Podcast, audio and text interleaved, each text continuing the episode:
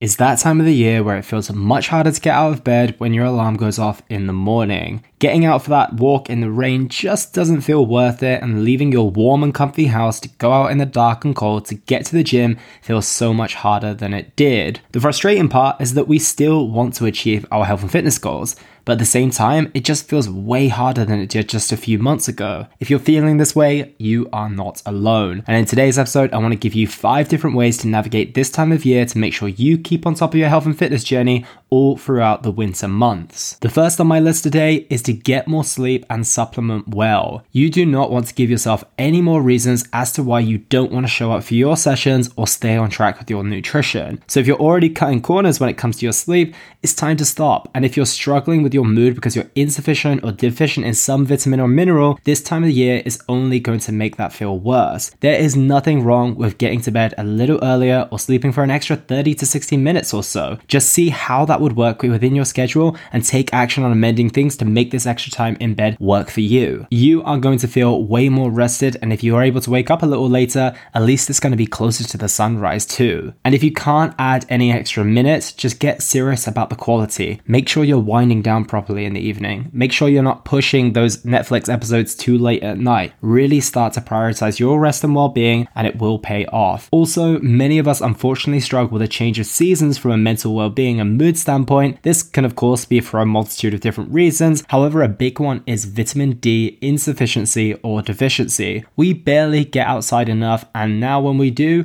we're barely able to see any sunlight through the grey skies. So, guess what? Your body is probably missing out on some vitamin D. There's also a good chance you might be missing out on another vitamin or mineral. So, this is truly the perfect time to start using supplements to your advantage. If you want a better idea of what you might be missing or needing more of, get a blood test and see if there's any markers that aren't quite where they should be and start supplementing. You can, of course, boost these things through your diet and also bolster your diet with extra vitamins and antioxidants, etc. This will be a huge help, especially given the time of the year that it is, where so many of us have the flu and other illnesses. So try and get on top of this, both from a supplementation perspective and from a nutrient perspective in your diet too. The idea behind this is doing the best that you absolutely can to help your body and mind feel better. You're already up against the change of seasons, so don't make it any worse for yourself by not giving your body a chance of improving. So get serious about your sleep and the intake of vitamins and minerals. Number two, change things up. Don't fancy walking in the rain? Do some extra cardio in the gym. Don't want to go to the cold gym at 5 a.m. anymore? Switch your schedule around and go in the afternoon. Not feeling salads for lunch anymore? Try having soups or quote unquote warmer foods instead. A lot of us get attached to the idea that if something worked in the past is the only thing we should do moving forward to have success. Yes, the thing that got you success in the past worked for a reason, but if you strongly dislike doing it now because of the change of seasons and procrastinate like a school kid five minutes before their physics class, it's probably not going to bring you great results anymore. Just like the seasons are changing, you can do the same to embrace your fitness journey. The same way that you decided to run in an air conditioned gym during the summer versus running outside in the heat is the same way that you can adapt a part of your health and fitness routine right now. It might not even be a big change per se. Perhaps you still go out running or walking, and what you really need to do is change your running and walking gear so you feel more equipped for the elements versus going outside and coming back with wet socks every single time. Perhaps it's time to embrace the indoor swimming pool at your gym versus going out for those long bike rides that you were doing in the summer. The same goes for your nutrition too.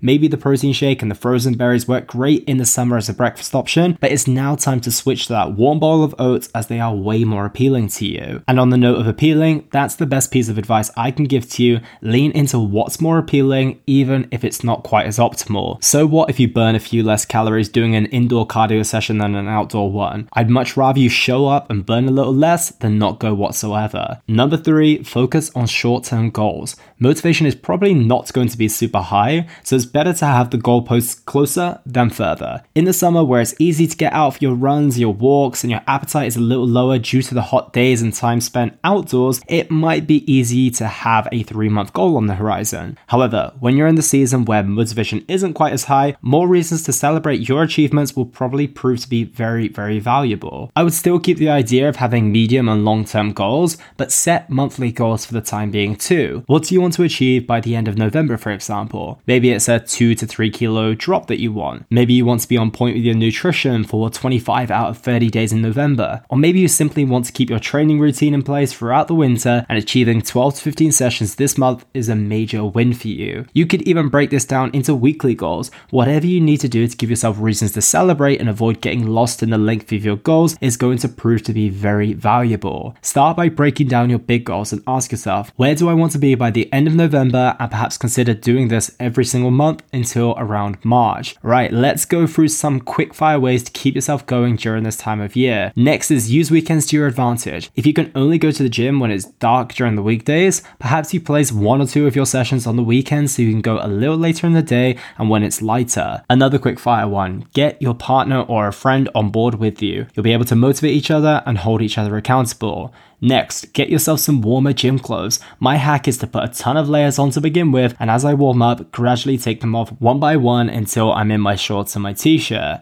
Next, join a community. Sometimes just having someone you can relate to and bounce ideas off can be so valuable. And in fact, I've recently launched a Facebook community group called Fitness Made Simple, where you can join a group of amazing people who are on their health and fitness journey who will be going through similar things to you, not only at this time of the year, but all times of year too. And not only that, I'm sharing a ton of helpful health and fitness content that I'm not posting anywhere else, so you have a ton of reasons to get yourself involved. The link is in the show notes below, and I'll look forward to seeing you there. Next up, try a new sport or class. Sometimes it's just easier to go and have someone guide you through a workout than doing it on your own. So a gym class or sport can be amazing. And finally, you could even sign up with a coach. My clients and I have been discussing the plan of action throughout the course of winter. We've got plans in place and how we're going to tackle the remaining stages of 2023, and it's proved to be super valuable and very, very helpful. So, team, I hope this helped. And remember that if you get through this time of year, the spring and summer will be an absolute breeze. Take care, have an amazing week ahead, and I'll speak to you all very, very soon. And that was the Simply Fit podcast.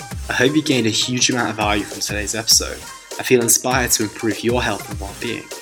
Be sure to search for Simply Fit in Apple Podcasts, Google Podcasts, and Spotify, or anywhere else you get your podcast from. And go ahead and subscribe so you don't miss any future episodes. Also, if you like the episode, please don't forget to give it a 5 star rating. I'd love to hear your feedback or any questions you have. So reach out to me on social media. You'll find me on Facebook and Instagram at Elliot Hasoon. Thank you so much for listening, and I look forward to talking with you all on the next one.